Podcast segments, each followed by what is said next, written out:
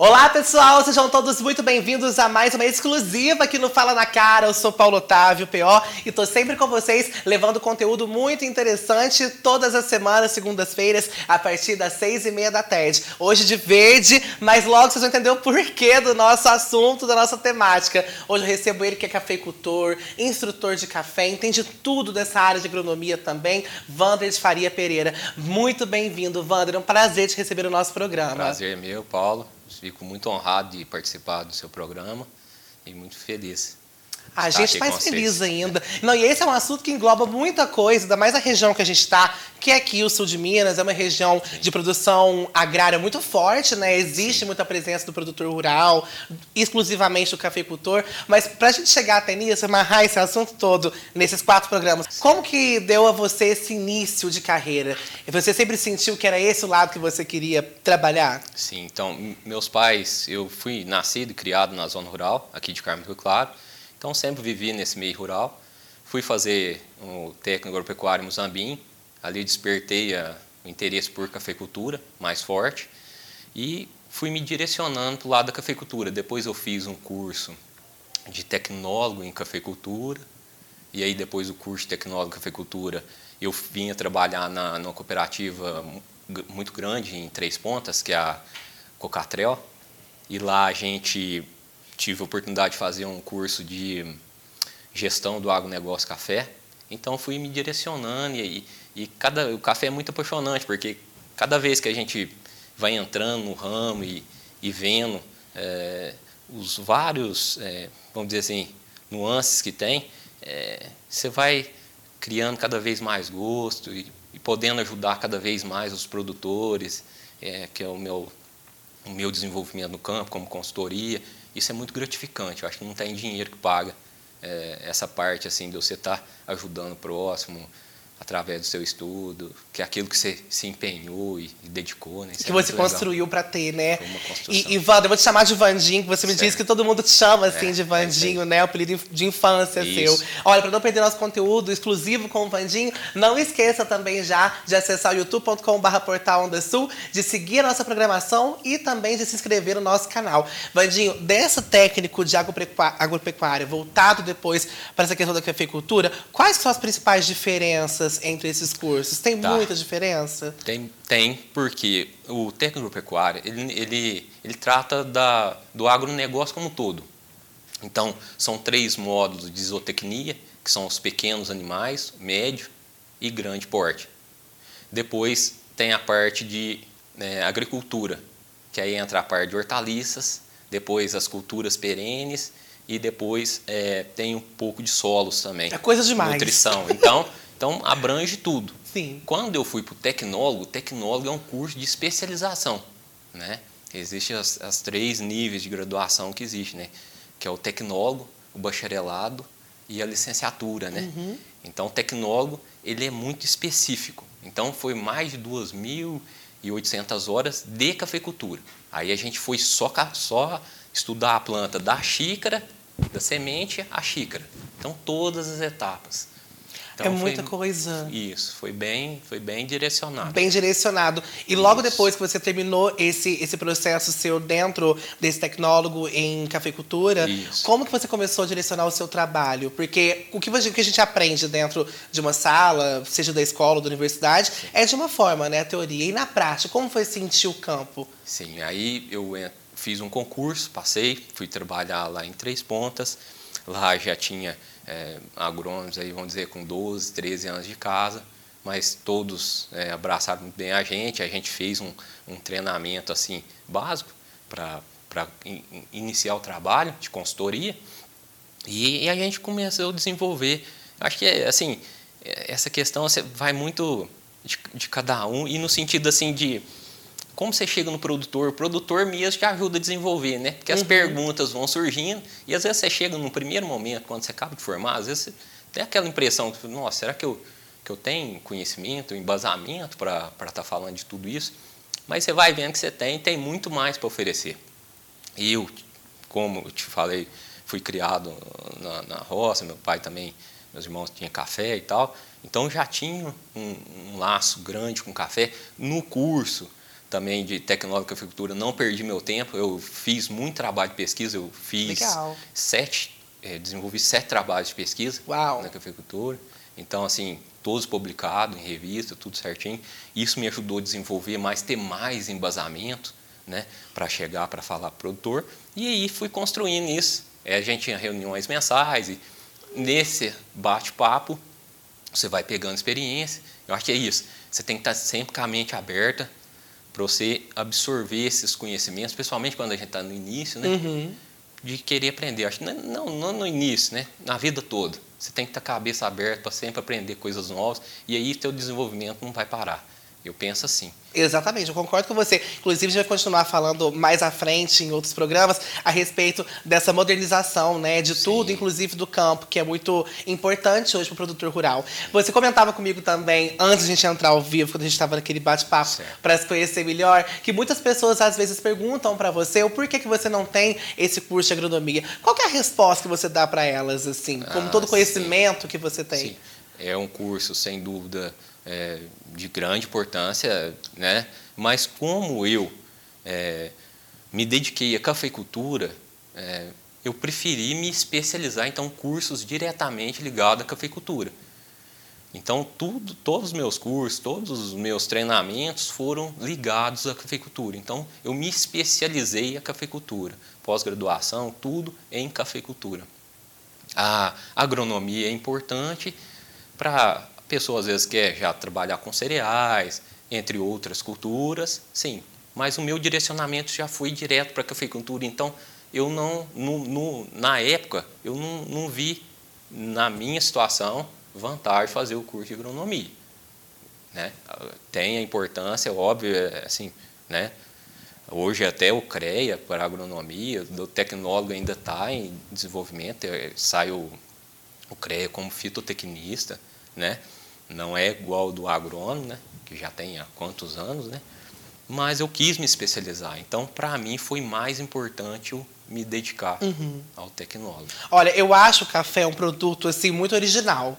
Agora falando de cafeicultura mesmo, né, em si, existem vários nichos dentro da cafeicultura, né? É, por exemplo, da cultura do, do café, entre todas a- os- o manejo dele até que chega à mesa da gente. Mas o café existe em quantas espécies, mais ou menos? Porque a gente conhece pouco, né? Eu no meu caso, que sou quem consome o café, eu conheço muito pouco da, da indústria cafeeira, dos tipos de café. Quais os tipos de café que a gente tem na Tá. nossa região? Aqui, no sul de Minas, aí no norte, eh, oeste de São Paulo, ali na, na Mogiana, é o café arábica, certo? Esse café suave que a gente tem costume de beber. Uhum. Já na- no Espírito Santo, Par de Rondônia, em lugares onde a altitude é um pouco mais baixa, já é o café canéfora. Ele é um café que contém muita cafeína. E não que ele não, não produza, eu já, já vi pequenas, é, 40, 50 plantas, até o, o Gustavo, é, lá do Super Safra, na fazenda que ele tem ali em Eliado, tinha um pedacinho plantado do café canéfora, produz aqui tanto quanto o outro. Olha que legal. Mas a nossa região voltou e é, e é mais específico para o cultivo do café arábica. Nossa, só um adendo, achei muito chique os nomes do café, viu? Arábica e o outro, Canéfora. Canéfora. Ai, que nome chique. Conilon, né? É o. Nossa, que diferente. E, e pro cultivo desses cafés, tem alguma diferença, talvez no solo ou nos cuidados? Como O funciona solo, isso? basicamente, assim, para culturas perenes, basicamente fazer a correção é a mesma. Tem diferenças depois no manejo, no desenvolvimento da cultura. Só uma coisa que é a Podas. cultura perene. Cultura perene é a cultura que você não, vamos dizer assim, que você não arranca todo ano. Você planta, você vai produzir por determinadas eh, safras, né? Entendi. É uma coisa O mais café, duradoura. É, o café vai produzir pelo menos 20 anos. Uau! A gente planta para isso, né? Entre 15 e 20 anos. E você explicava que o que muda de um para o outro é o manejo. Como O assim? manejo. Então, o café canéfora, você conduz ramos, e aí, você- através desse ramo, você faz as podas, e aí ele, ele é diferente. Já o café arábica, aqui cultivado na nossa região, a gente faz as mudas, através de semente, o café canéfora já faz estaquia, já pega por estaquia. Que que é estaquia? Estaquia, corta um ramo, da, um broto lá do, do café, Do café. e planta ele num saquinho. Aí sai quase é basicamente um cuidadoso. Um clone. É um clone, Já. O, o arábica aceita, mas é por laboratório. Ele não se multiplica dessa maneira. Entendi. Por isso, é, o desenvolvimento genético é, hoje está mais acelerado, porque mudou muita coisa.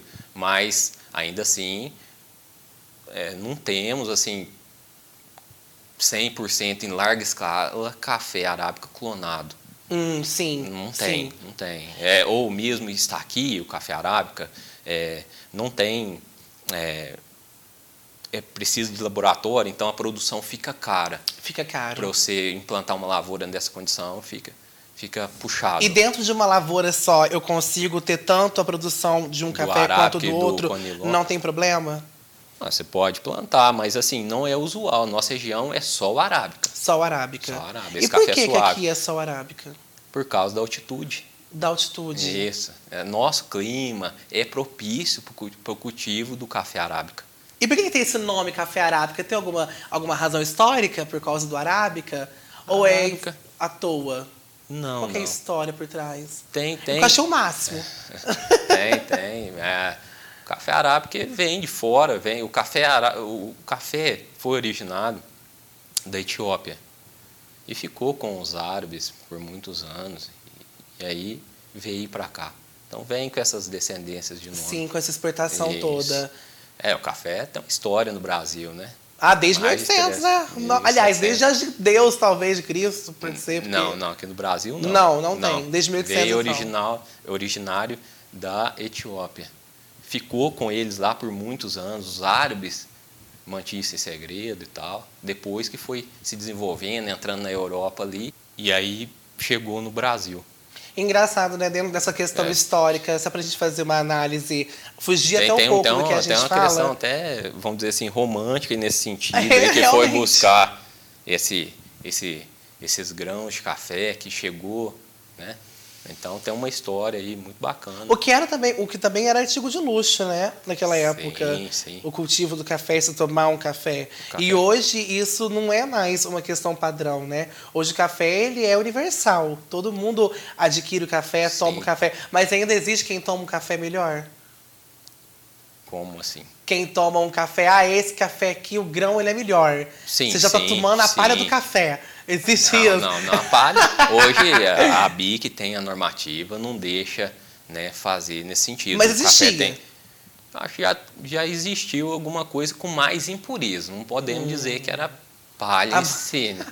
Porque dentro do café, depois que classifica, na hora que faz a limpeza do café, é, tem a- as classificações. Muita gente tira um café de segunda bica, que fala, que é um café que tem mais impureza. Às vezes é o próprio grão de café, mas ele tem defeito, tem grãos pretos, e ele tira aquele para consumir.